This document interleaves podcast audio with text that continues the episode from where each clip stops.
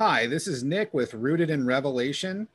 Uh, I don't remember what Nate says. I think where we make to where we seek to make God's word the source and something or other.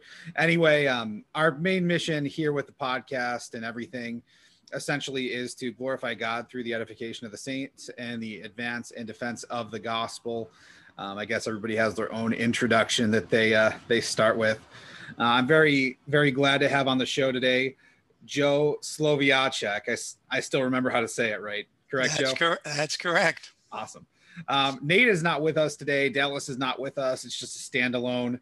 Uh, myself and Joe. Uh, a little background. Uh, I lived in Charlotte, North Carolina for a couple years, and I was fortunate enough to, to get to know Joe as my elder in my church. And uh, I thought it'd be a great opportunity to talk to Joe specifically about a few topics that he's uniquely qualified to uh, to discuss uh, based on who he is, uh, my experiences with him, and and uh, I think he has a lot of wisdom to dep- impart to us. Uh, but before we get there, Joe, why don't you um, just tell us a little bit about your salvation testimony, what God did in your life, um, as well as what you're up to now? Sure. Well, uh, back I, many years ago, 1988 actually was the day that it, uh, that I came uh, to the Lord and was converted.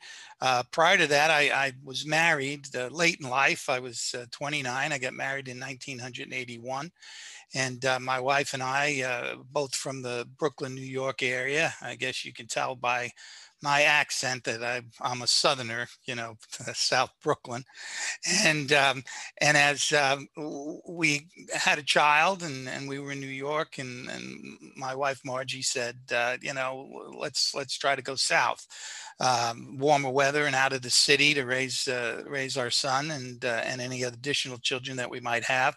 So um, at the time, I was working in the secular workplace and uh, uh, had the company transfer us down to uh, Tampa, Florida. Um, and it was there in Florida the, that I uh, bought my first house. And, uh, um, and then uh, Margie uh, got some information on a, on a church that uh, Christian Missionary Alliance Church, actually. And when we moved from Clearwater over into the Tampa area and, and bought that house, uh, Margie went up north uh, to be with her family for a while, and I was home and got a visit from some uh, uh, pastor from a Christian Missionary Alliance church locally there. And uh, at the time, I was uh, quite against uh, uh, religion, and Christianity, and all those kinds of things. And uh, told him that, you know, once the wife came back, he'd have to talk to her. And I wasn't the guy to talk to. Um, and we started going to that small church. And then one October Sunday, they had a special service where they had a young um, woman and her daughter um, and they would they would sing it was a concert type of thing and then of course they did testimonies and and uh, presented the gospel during it. And while we were at that service in fact uh, um, uh, not realizing uh, both of us uh, went forward uh, to an altar call. Um, and that's when the lord brought me wow uh, on my knees and, and dragged me up there. And I realized that I was a sinner and I realized that I needed uh, salvation. I needed rescuing from him. And, uh, um, and it was uh, at the same time when, when I went up, uh, she apparently went up either simultaneously or shortly thereafter.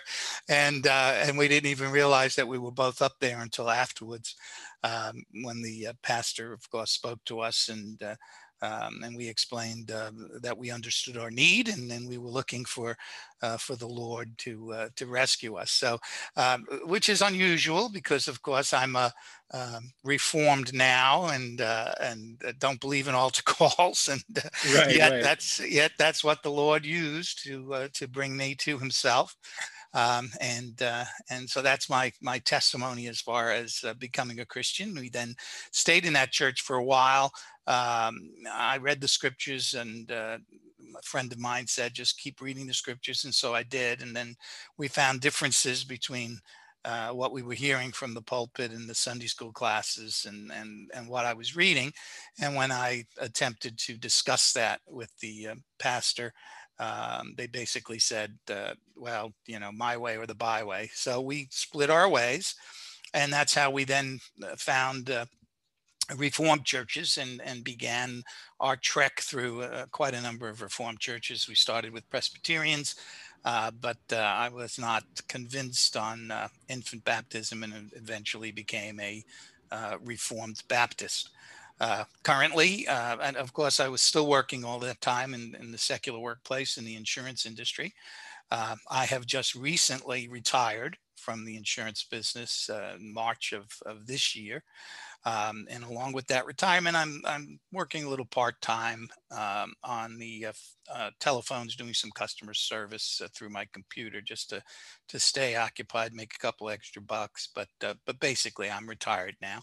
Uh, back in, in, in the 90s, um, I began uh, Truth Reform Ministries, which has uh, grown to Truth Reform Ministries International. I'm the president of it, and uh, we have a small board of directors, and we help pastors in, uh, uh, well, specifically in, in Cameroon. I have one gentleman there, and then we have another guy in Chad and another one in Myanmar, uh, and then uh, a couple that we uh, help support in Brazil.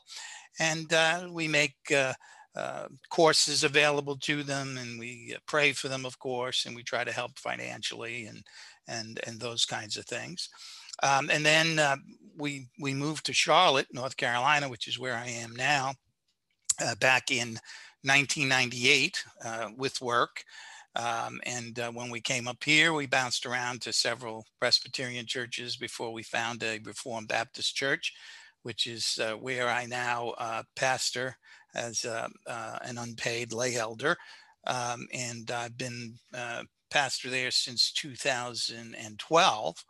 Um, and then I got my my master's degree back way back in 2003, but I, I, I did get a doctorate uh, from Trinity uh, Evangelical Christian University in 2015.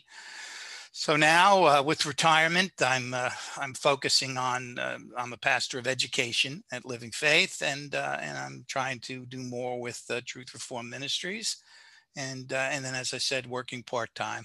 All my children are grown. Uh, the last one, uh, Julia, is still at home, just graduated college. Uh, my middle daughter, Jenna, is uh, married, just married uh, last July. She'll be married one year, July the third. she's a missionary, was in Azerbaijan, um, and now. her and her husband, who was in Papua New Guinea, Tim Tim Reed, um, they are going to uh, go to uh, Brazil and they're going to be uh, missionaries in Brazil. He's a pilot and she's a teacher. And then my eldest son, uh, Joseph III, is uh, up on the north end of town and he um, has a wonderful wife, Lakeisha, and they've given us two grandchildren. Uh, Mackenzie and uh, Joseph the fourth, and they were twins, and they're uh, currently, let's see, they're going to be four. So that's uh, that's what's happening with me, uh, pastoring at the church, trying to do things for uh, the ministry, and uh, and being a, a, husband, dad, and uh, grandpa. Well, Joe, that's really awesome. And uh, even I, who have known you for I don't know what four years, five years, whatever it's been, I I didn't. I'm sure we've talked about this, but for whatever reason, I, I didn't really know much about the Truth Reform Ministries. Um, I know I've heard your testimony. I know we've talked about these things, but uh, had no idea that you started up a, a, ministry. I also didn't know that you had your doctorate. So I'm probably just a bad listener. That's I'm sure what that is. But uh, no, that's awesome. Um, so yeah, so Truth Reform Ministries. Tell me, um, I'm curious now. What uh, what prompted you to start up a ministry? I feel like that's a pretty significant undertaking. Well, it was actually back in Florida when I was in Florida. Um, and uh, back in the 90s, it was uh, actually I started it in 1991. And what it was was at my church, I, I became an elder at the Presbyterian Church, uh, Village Presbyterian in uh, in uh, Carrollwood, in uh, in the suburb of of Tampa, Florida. And um, and what I did was I started an, a Bible Institute at the church. In other words, you know, as part of the education um, at the church, we um, I started a Bible Institute, and when I started that Bible Institute, and I had courses, and I taught the courses, and uh, and uh, you know the the people from the church actually were the ones that came to it, but there were several people that said, "Well, gee, we can't make it this night, or we can't make it that night. Is there a way of doing it, you know, other ways?" And and at that time, it wasn't, you know, the internet wasn't full blown yet, uh, but I dabbled a little bit with the internet, a little bit with mail mail courses and things of that nature, um, and it it grew and it and, and it grew a little bit, and uh, um, I got involved with uh, with a guy in India for a little while, and then when I moved up to uh, to Charlotte in 1998, is when I really got into the computer thing, and it it, it started to expand. Um, and so I was able to to hook up with this uh, gentleman. Uh, Javier uh, Yellem in uh, Cameroon. And in fact, I went to Cameroon uh, just, uh, let's see, it was 2019 um, for a conference. I gave a conference there. Um, and um, and uh, that that particular thing is how the ministry has grown through the internet now. So where it started with a Bible Institute in the in the church, um, you know, for the church members, it became something that reached out into into the world by way of the internet. Um, and so, like I said, I've got a, a guy that I uh, um, that's translated some of my courses uh, in Myanmar. And then we have a guy in Chad, and we've got several branches in Cameroon itself, which um, Jean-Vier is, uh, is the, uh, the guy that's really the catalyst for all that there. Um, and so, yeah, it just, it, it, you know, the Lord took it and did what he wanted to do with it. And, uh, um, and so I've been blessed uh, to uh, to be able to uh, to help pastors uh, in in some of these areas um, get the, the the information that they need of the truth of the gospel and and sound reform doctrine, uh, which they did not have when I when I went to Cameroon in in 2019.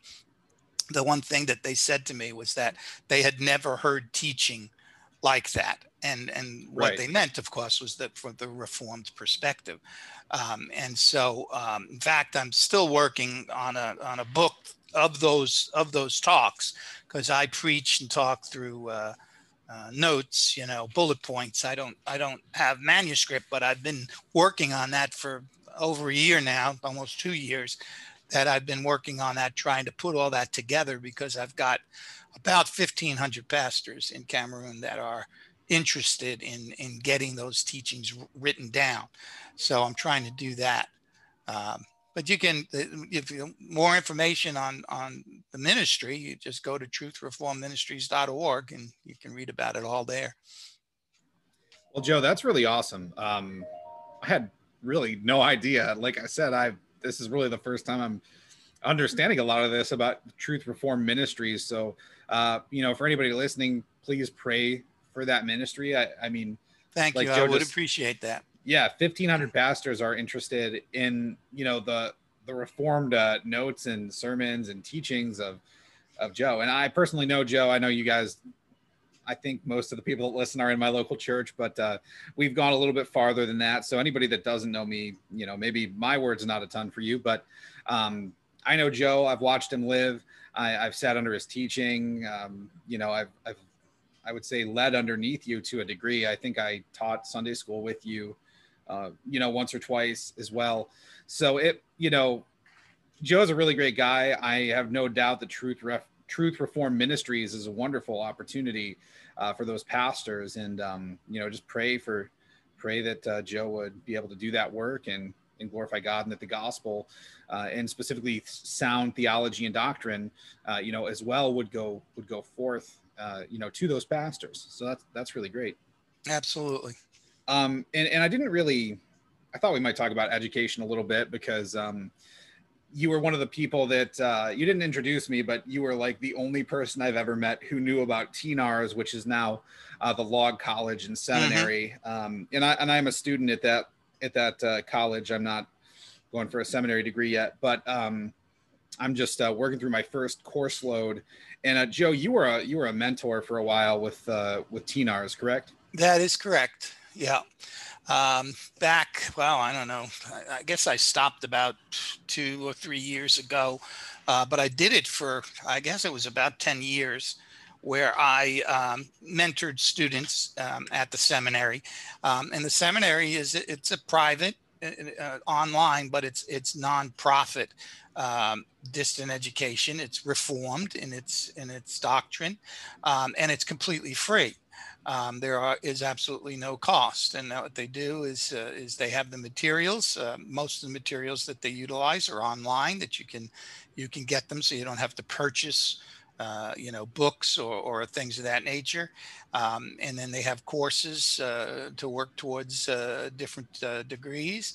And uh, what they do is they use pastors um, and, and other qualified teachers to mentor the students that take the courses. And so um, I had quite a few guys that uh, that I mentored over the years. I um, not all of them saw the way through to the end. Uh, you know, it's uh, it's difficult. That the, most of the people that uh, that utilize TNARS are are are, you know already working or, or adults who are beyond school age and, and are going back uh, you know, to get a, a strong uh, reformed uh, Christian education.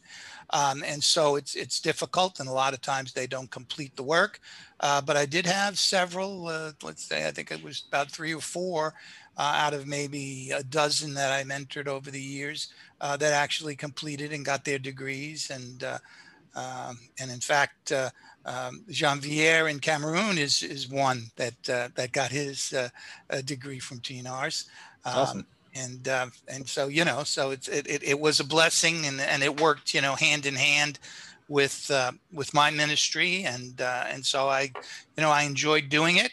Um, and helping guys, uh, you know, more than just uh, looking over their coursework and and giving them suggestions, but also having the opportunity to to get to know them and their ministries and and you know give advice when when appropriate and uh, and pray for them throughout the time and uh, and so yeah uh, uh, it was a it was a blessing for me to do it for those times but it got to a point where um, it was too much. I had to make some decisions with uh, uh with some of the other things that i was doing you know between uh, work and family and church and ministry. And and so uh, i did get out of that a couple of years ago. But yeah they've gone now from being north american uh, Reformed Seminary, Seminary to the Log College and Seminary, and uh, and they still have the same standards as well as uh, uh being reformed in their teachings, and uh, and they're still completely free.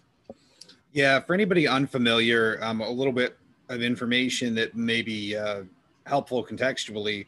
Um, my pastors in my local church up here in New York looked at the curriculum, my one pastor is my mentor. So it's a really wonderful opportunity for anybody like me who just doesn't have the money or the time to go to college. I have four small kids. I'm married. I work, you know, between 50 to 55 hours a week. I serve in my church.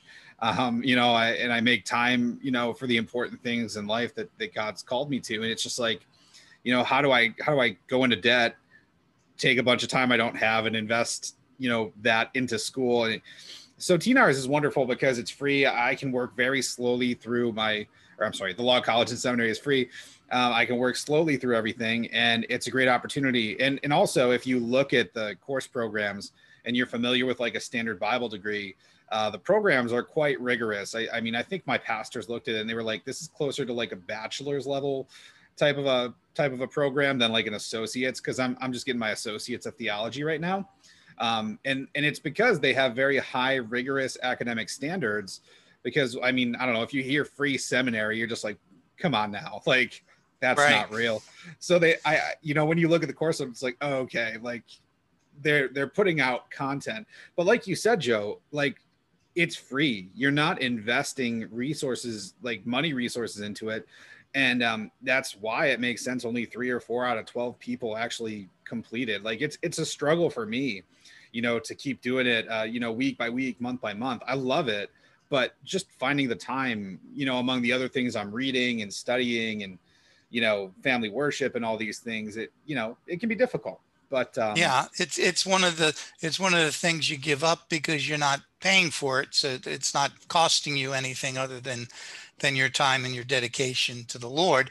But uh, you know, if it was costing money, you'd be more apt to complete it, I think, and that's. Uh, um, you know that's unfortunate but that's just the way it is it's you know uh, like you say when you're doing all these other things sometimes you just don't um, have the, the, the time or the uh, um, or sometimes the strength to do something extra or to do something additional. And uh, and so obviously if you uh, you can't stop working and you can't stop you know other things. And and since this doesn't cost sometimes uh, people don't don't see it through to a completion. Um, but even the ones that didn't complete it um, many of them I still you know get an email from now and then. And uh, you know those that uh, that I uh, mentored and um, and so, you know, I'm always praying for them, and uh, and it's just it, it it's a great way um, if you are working and if you are you know looking to uh, expand your uh, your knowledge base. Um, it, it, it's a great way to do it, but, but yeah, the courses aren't easy. It's not it's not something you do just you know on a lark. It has to be um, you know something that you truly desire. And uh, Joe, I did actually uh, speak with the president, and he will be coming on later this month. So I'll get to do an interview with him and and get the word out for uh, the log college and seminary because, like you said, it's a great opportunity. If there are any listeners here who, you know, even just want guided discipleship, really, this program doesn't have to be more than guided discipleship, in my opinion. Like if you just went to your pastor who had the appropriate credentials and said, "Hey," you know, look at look at the curriculum and just say, "Hey." This just looks like I could be learning the basic Christian truths, at least for the associates of theology degree. And, and, you know, you could work on, you know, growing in your faith with your local pastor, who, if they have a bachelor's degree um, for that associates for you to get, uh, you could work through that with your pastor, you know, over the course of a couple of years and end up with a degree if you wanted to. Mm-hmm. So it, it's a wonderful opportunity. You know, like I said, I don't even think of it so much as education as I do just the natural discipleship that's happening in my life you know under the oversight of my pastor. So it's it's a wonderful right. wonderful thing. Um, it is you know that being said it is a reform seminary. You have to hold to the uh, london baptist confession of faith or the westminster confession uh, as does your mentor i believe. So just some considerations but i don't want to i don't want to you know talk about tnrs or the log the whole time here joe. Um, i one of the things that i wanted to talk to you about uh, really two main things is that uh, first I want to talk about hospitality because um, for those of you that don't know me, I moved to Charlotte, North Carolina before my family because my wife was great with child. We'll use biblical language for that. And um, she was great with child. I had uh, gotten a job in Charlotte. I switched employers. I'm also in insurance, you know, uh, that big trope uh, pastor preacher boy goes into insurance. Anyway, um, so I uh, I moved down to North Carolina, and I knew that one of the most important things was finding a good local church. So I did some research before I went down there, and I, I had spoken with uh, the the primary pastor, uh, teaching preaching pastor there, Steve McClung, um, and we spoke for I think a couple hours just about theology and about the church and um, I knew for a fact before I even got there uh, that that Living Faith was the church I would be attending. Um, it was just it's a wonderful body. I can't say enough good things about it. I, I just a wonderful experience, and I still talk to uh, you know Mark, Simeon, and Jonathan pretty much daily uh, from that church. And um, you know I, I lament leaving Charlotte because of how much. I love the body there, and it's just a wonderful, wonderful, wonderful church. Um, but one of the things that was hard for me was my my wife was still in New York, and um, I didn't uh, I didn't have family. I was living all by myself in, a, in an apartment, uh, just working, and uh, you know there it, it can be hard to get connected sometimes. Um, but one of the things I appreciated about about you, Joe, was that you know I think it was like every Sunday after church, and, and even during the weekdays, you know sometimes as well. I think consistently actually was uh, you and Margie and um, and Julia would uh, have me over all the time. Like when I think back to that that initial period in Charlotte, uh, I really two things come to mind. When I uh, drove into the ditch in front of the Finks. Uh, I remember that. and Alex helped me get out. Uh, and then really just spending that time with you and your family. And um, I, you know, I don't get the impression that anybody came to you and was like, hey, here's this guy, you know, go do, you know, go be hospitable. But, you know, I just found like we, you know, all our family is up here and it wasn't uncommon for us to, even once my family, my big family, got to you, got to uh, Charlotte, you know, you and Margie and uh, Julia, you know, you you had us over pretty frequently, and um, I even remember I think it was like uh, Christmas Eve or New Year's the one year, and you had the Crabtrees over as well. Um, what uh, I, I don't think that hospitality is something we really talk about enough. And I think it's a really important gifting that the Lord has given to some people uh, and that we all should be exercising. Um, and I don't even know that it's something most people think about because it's just kind of the Christian thing to do, I think, in our culture. But um, could you just talk to me a little bit about your your understanding of hospitality biblically and like what prompts sure. you to be that way? So sure. Absolutely. Well, uh, well, to begin with, let's let's you know clarify a little bit, and and that is that it's my wife Margie is the is the one truly with the with the gift of hospitality. Sure. Um, you know, I I'm I'm I go along with it because because we're married. So she invites someone, you know, they they come to the house. I, am here, so uh, so I'm hospitable, but I'm hospitable almost almost secondarily. She she's truly the the catalyst for it. Uh, but it, it, it is important as an elder, um, as pastors, um, to be hospitable. It's in it's in the qualifications, uh, both in Titus and, and, and as well as in First Timothy. It, it, says that that we are to be hospitable, um, and so um, you know that's that's an important factor that uh, all pastors should be that type of person um, that is is willing to open their homes and and have people in and to to care for them and to uh, um, to get to know them and, and then to be able to uh, to better minister to them.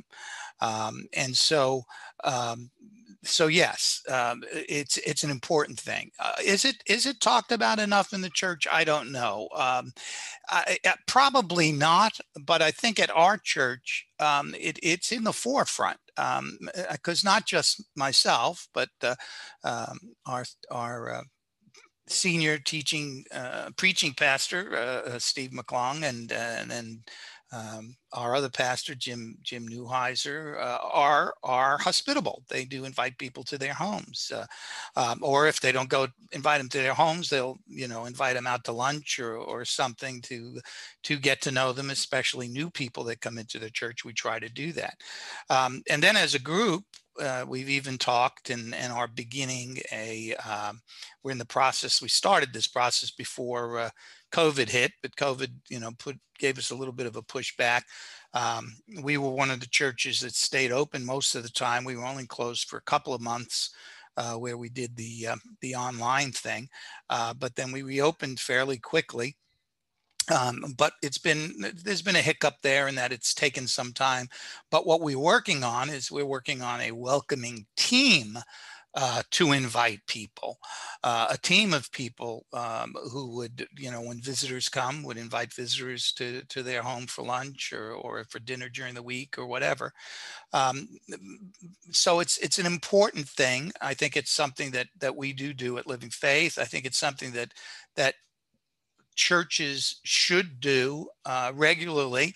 You know, the scripture teaches us that, uh, um, what is it? Hebrews 13 tells us that, you know, be hospitable because you don't know when you're, you're, you're inviting an angel into your home. And, and right. I believe that. I truly, truly do believe that. You know, it's, uh, you know, we've talked about, you know when when the person comes into the to the church and the one person's dressed up nicely and the other person comes in in shorts and sandals you know do you t- treat them the same way? And and and i believe that we do and i believe that uh, it's important that the church as a whole universal church you know does.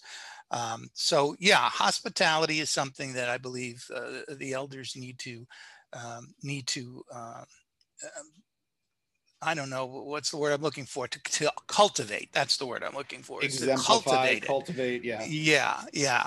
And um, and as I said, my wife Margie is the one that, that truly has the gift. In your case, you know, you were you were a guy alone without family, and and we've always um, made it a point to uh, to find those types of people um, and invite them uh, intentionally. We do it intentionally.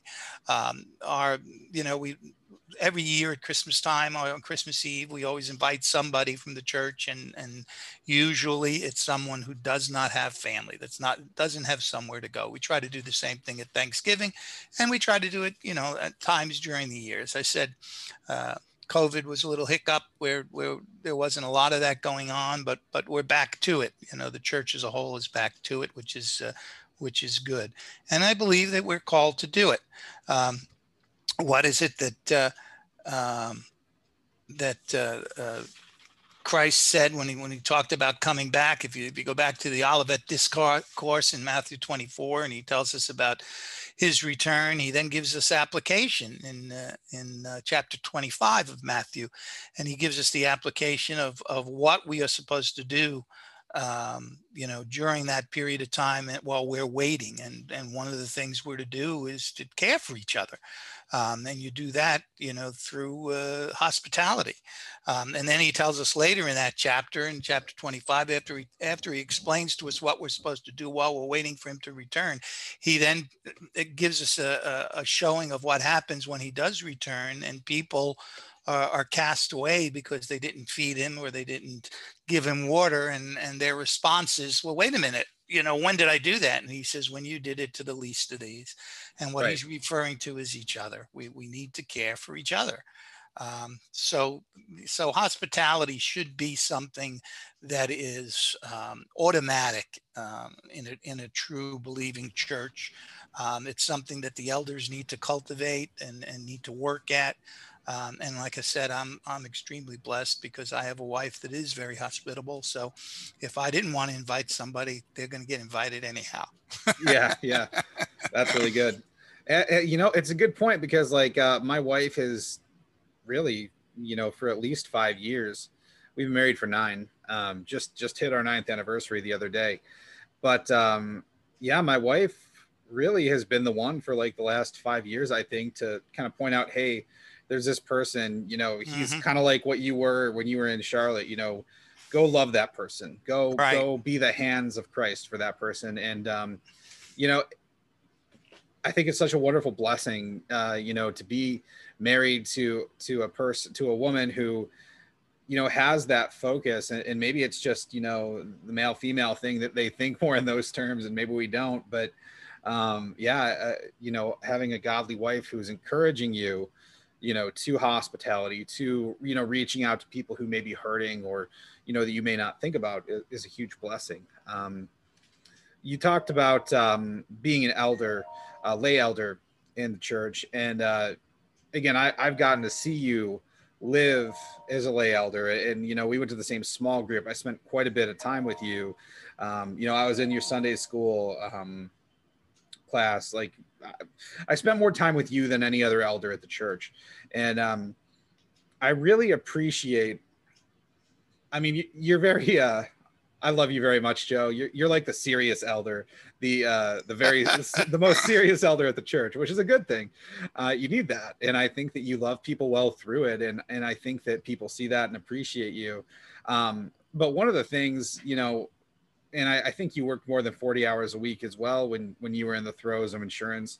Um, you know and for me as somebody who's aspiring to potentially the call of an elder uh, at some point in my in my life um, you know i look forward and i'm like how do i you know balance being a father and a husband and a student and, and you know a, a, church member on top of uh, you know having a job and potentially you know hoping to serve as an elder at some point I, just wanted to take the the last 15, 20, 25, however many minutes we go, um, talking about what you think. Like, what do you think is what would you tell a guy in my position? Because there may be other guys listening that are similar, where they want to pursue that, but they uh, they have a secular career, they can't, you know, just do full time school. What would you say to that guy as an encouragement and as a warning? I suppose a healthy warning. Wow. Well, uh, yeah, that's a loaded question. Um, you know, it, it's it's a matter of seasons of life. I truly believe this. You know, I'm looking back um, on many seasons, you know, from from where I am today. Um, and and over those times, um, there have been uh, peaks and valleys in in in ministry. There have been peaks and valleys in family life. There have been uh, you know, the one thing that stayed steady, I guess, was was was uh, the secular workplace. You know, that that never seemed to to go away because, unfortunately, uh, uh, money is is what is used um, in in in our economy. Um, you know, it's not the not the same as, as in the old days, or if you were a farmer, or if you were uh, a tradesman of some sort. But but we tend to work 40 hours a week, you know, and and that doesn't change. But the other things do change. Um, and what you have to realize is you have to take or, or accept uh, where you are. And, you know, the scripture tells us to be content in all things. Um, and we do need to do that. We need to take the seasons of life that we're in and realize that certain seasons of life need um, more attention to certain parts of our lives. Um, but at the same time, we, we need to be have proper priorities. I'll talk about that in a minute. But but first, I'll finish up, I guess, on on the seasons idea. So if you're a young man with with many kids, uh, like in your position, um, then you've got to realize that this particular season of life is going to take more family time than another season of life as you get older or as your children grow if you've you've given them the uh, the foundations and you, you've done your devotionals daily and they pray and they and then they know they come to know the lord um, then it's easier as they get older to shorten the amount of time that that that you have uh, to do the things that you do uh, with them because because it's simply easier. When they're young they need attention you know 24 7 so to speak um, at certain ages. So the season of life that you're in Nick, would be a, a season that you have to realize that. You have to understand that your family is going to take up a certain amount of time and therefore you're going to have less time for the church or less time for uh, for outside ministry or whatever the case may be. Um, and and i think that that's half the battle maybe more than half is that understanding. Because what will happen is when you're in a season like that and you're not doing maybe you're not doing your TNARS, you know, work or you're not, you know, doing what you wanted to do with the church because you're limited in time. So you're doing a little bit less. It's easy to get down on yourself. It's easy to get discouraged. It's easy to take a look at it and say, well, I, I really felt the Lord wanted me to be doing this and there's just not time for it. Is, is it, you know, what's going on? Am I, am I incapable? Am I, you know, don't, I don't have enough faith, you know, you, you, you, you put guilt upon yourself under those situations. So the important thing is to understand that in certain seasons, certain things are going to take more precedent than in other seasons. Um, and when you realize that, then the, then the guilt goes away. The second thing is, and we're free. We shouldn't have the guilt, but we but we put it upon ourselves. The second thing you have to do is, as a lay elder, you have to learn the word no. Um, it's extremely important um, because otherwise, if every time something is needed to be done at church, uh, if they come to you and you don't know how to say no, you're going to be doing too much there. You're going to get overloaded there. And some of these other things that may have needed attention in this particular season of life that you were in um, will be affected. Right. Um, and that's not glorifying to the Lord. What, what's glorifying to the Lord, and now I'll get into my priority pitch, what's glorifying to the Lord is to have proper priorities. And your proper priorities is to always have God first. Now, what do I mean by that? That doesn't mean running to church every day. Okay, having God first means spending personal time with God, um, having your quiet time, doing your reading, studying the scriptures, uh, praying. There needs to be a time that you do that alone. That, that's that's extremely important whether you're an elder or not an elder. It's more important as an elder, but it's important just as a, as a Christian man or woman. Um, you need to have that personal time with God. So so that's the first priority. Okay, so th- that should never be affected by the season of life. You you should always be in the scriptures. You should always um, uh, be praying. You should always be be learning more about God. Now, sometimes in a season of life, that may change when you do that. For example, you may have to get up early in the morning to get it accomplished in, in your season of life because of the fact that, you know, once the kids wake up, you know, then then there's, you know, all these other things to do. Whereas as you get older or the kids get older, that that time may come right after dinner where you where you can go off uh, and be alone you know? So so depending on the season of life that may shift where it's done but it still needs to be priority one um, and, and and that's that's most important. Um, priority two is the family. Your family and, and people forget that. People we are as sinners um, as as people of flesh uh, the one thing we tend to do is push down upon our own families and and expect them to understand.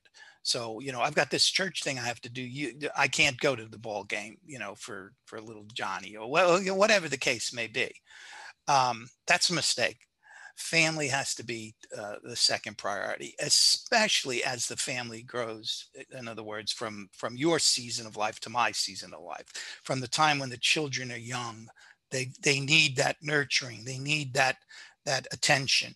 And then, as I said, as as it grows and as as you get older and as you come towards my season of life, where they're you know grown and and and gone, there's there's you know more texting and less talking, uh, you know, because uh, they're wherever or doing whatever. Um, so it it changes, okay. But the family needs to be the the second priority. Then the third and fourth priority we can we can jumble a little bit. And again that that depends on season of life. Um, and that's work and church. Um, you know you have to work because you have to make money to provide for your family. So so that takes some priority. Um, and then the church is is especially if you're a, a, lay elder you want to give as much attention and as much time as you can for the care of the flock and for teaching or preaching if you get the chance or whatever the case may be. But that too may change uh, with different seasons where sometimes you you know uh, uh, for example if i was a tax consultant if i was a cpa or something then obviously from you know january to april you know during the, the, the heavy tax season i'd be doing more work and less and less uh, church stuff. And then when the tax season slowed down during the summers and into the fall i would be able to do more for the church and because i'd be doing less activity for, for work. So those sometimes fluctuate back and forth. But that's got to be the priorities. God has to be first uh, on a personal level. Your family needs to be second because if you don't do those two things, you're not glorifying God. You've got to do the first one, which glorifies God, and the second one is is is, is very important to God, and so you have to do that. And then the third thing is is is the work of the church. Uh, and I think too often we move that church piece and we put it in priority one and we think that that's doing our God thing. Uh, it's not. It's not. Um, even full time pastors um, need to have their personal time first and their family second uh, before they before they they then do the church. And so what you do. What, what, what do I do as a, as a lay elder, you know, facing this kind of situation? Um, well, you, you learn to say no and you learn to delegate and you'll learn to pray a lot. And that's what you do. You pray for those things that need to get done. You pray that the Lord would lift up lay people to help and to do them, that the congregation would be involved. You know, you, you read some of the books and they talk about congregations, you know, that what is it, 20% of the people do 80% of the work. Well, uh, the way to change that is by praying about it, uh, praying the Lord would lift up people, and then knowing your people and knowing their particular gifts. And that's so important. Um, as you know the gifts of people, then you can get them to do the things that they're gifted at. And whenever you have somebody doing something that they're gifted at, they do it wholeheartedly, they do it tirelessly, and they persevere through it because it's something that they're gifted in doing and god has is behind that and god is is doing that through his grace and through his mercy whereas when we put people in situations where well hey you know we need a nursery worker we've got no choice so we take any old buddy and they're no good in the nursery that's not glorifying to god and that doesn't help and that has people burn out and then not want to do anything else volunteer wise. Um, and it screws up all all the all the priorities and it screws up all the seasons of life and people get discouraged. Um, yeah well you're hitting you're hitting so much of like so much of what you're saying i appreciate and i don't think we talk about it enough and i don't and i'm sure that some of my perspective is shaped off of you know sitting under so much of your teaching for for years and maybe i don't appreciate maybe i didn't appreciate that until this conversation but you know i've always i've always tried to look at it a priority thing because you know obviously our, our walk with christ is first. Like do we really believe you know the scriptures when when it says you know you make known to me the path of life in your presence there is fullness of joy at your right hand are pleasures forevermore. Psalm 16 11 like are we really living in the reality that like god is our delight and he is our he is our greatest joy? Like are we really in communion with god in that way? Are we in the word? Are we in prayer and are we living moment by moment in dependence on him? Then after that for men like us like we're providers for the family. God has given us a family. And you know if you if you're um, less familiar with the old testament i think you're going to miss a lot of this stuff but like in the old testament you see the way that god has called men to lead in their homes and you see you know the children with the church during worship and you you see all these things that if you're not as familiar with the old testament you, you know you you may not understand the imperatives as a father and as a leader in the home in that way. And and you know completely agree. And then you know between between work and church depending on the season i you know everything you're saying is resonating. Um, and and i really love joe how you focused in on gifting. You know when when i look at exodus and i see how the lord gave certain people certain skills for a certain task you know he said this person's mm-hmm. going to do this this person's going to do this we think of spiritual gifts i think so much as like you know the new testament passages that talk about spiritual gifting but we need to understand that like the sound guys are given that ability from God. Like God has made yeah. them who they are. He's blessed them with that ability. And yeah, it might not be a, you know, a formal spiritual gift in the way we talk about the spiritual gifts in the New Testament, but all of our ability, all of our competencies come from God and are a gift from Him and should be used for His glory. And we shouldn't stick somebody who hates kids with kids, and we right. shouldn't stick somebody who you know doesn't do well with old people with old people. It's just it.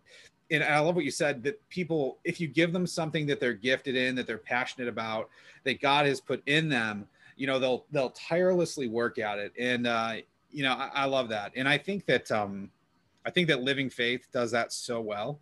Uh, and and um, and I think that all the things you're saying with the priorities, uh, particularly, uh, you know, are being lived out by all the elders there, and I and I think by the families too. From when when I was there, I, you see that. Um, you know, it's it's a wonderful thing. Uh, um, so, yeah, thanks so much. That was really really encouraging for my soul, and uh, well, good. Really Praise the Lord. Yeah, uh, Joey, we got uh, any final thoughts here for the podcast today? Any um, anything you want to say to the listeners? Well, I guess I, I, I you know, I, would be amiss if I didn't, you know, um, speak for a moment and, uh, on the gospel. And uh, even though, uh, you know, there may be um, only Christians that listen to this, uh, I don't know, but you never know when when a non-Christian would, would, would listen into to uh, to to a Christian podcast. Um, but I think that it's important to to understand the gospel.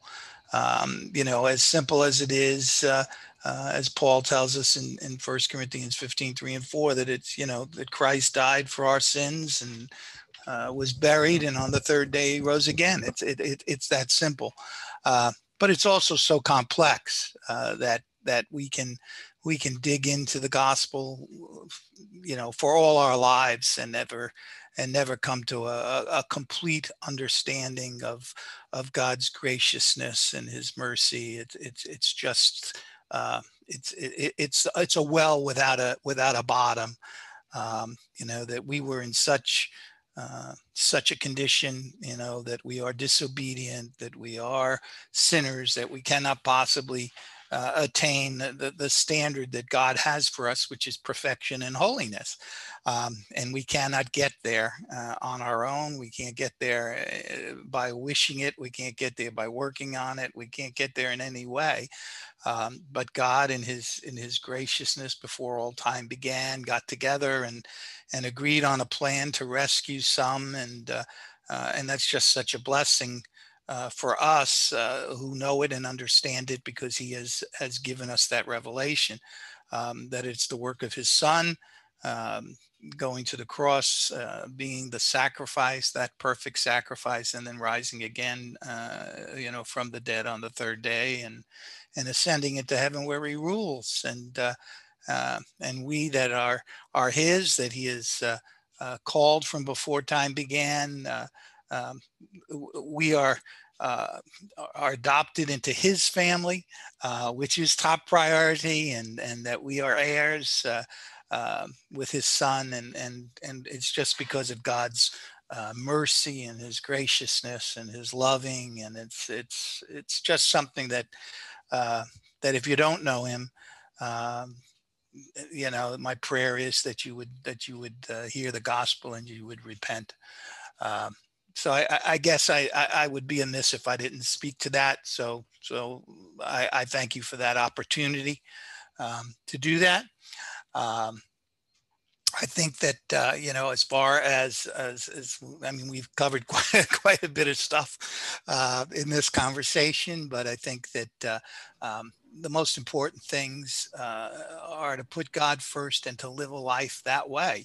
Um, and I think that's what sometimes we don't do. Um, I think that uh, that oftentimes what happens um, is we we talk the talk, but we don't necessarily walk the walk.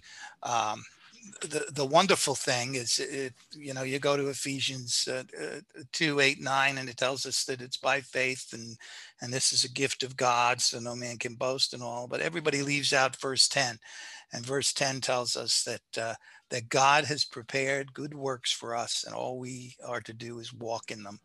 Yeah. Um, so you know when when we all stand before Christ at the at the judgment seat, uh, we are going to hear, uh, "Well done, good and faithful servant." And the reason we're going to hear that is because not only is our salvation all of God, but our sanctification is all of God, and our glorification is all of God. And Amen. And to, yeah. and to Him be the glory. That's great stuff, Joe. Thank you so much for that. That was a great way to way to end out the podcast here. So um, if you guys, again, I just want to give a shout out to uh, this is Joe Sloviacek with uh, he's a pastor of Living Faith Baptist Church in Charlotte, North Carolina.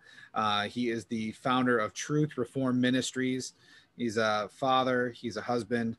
He's a education um, very passionate about edu- education, and uh, I hope that this episode was a blessing to you.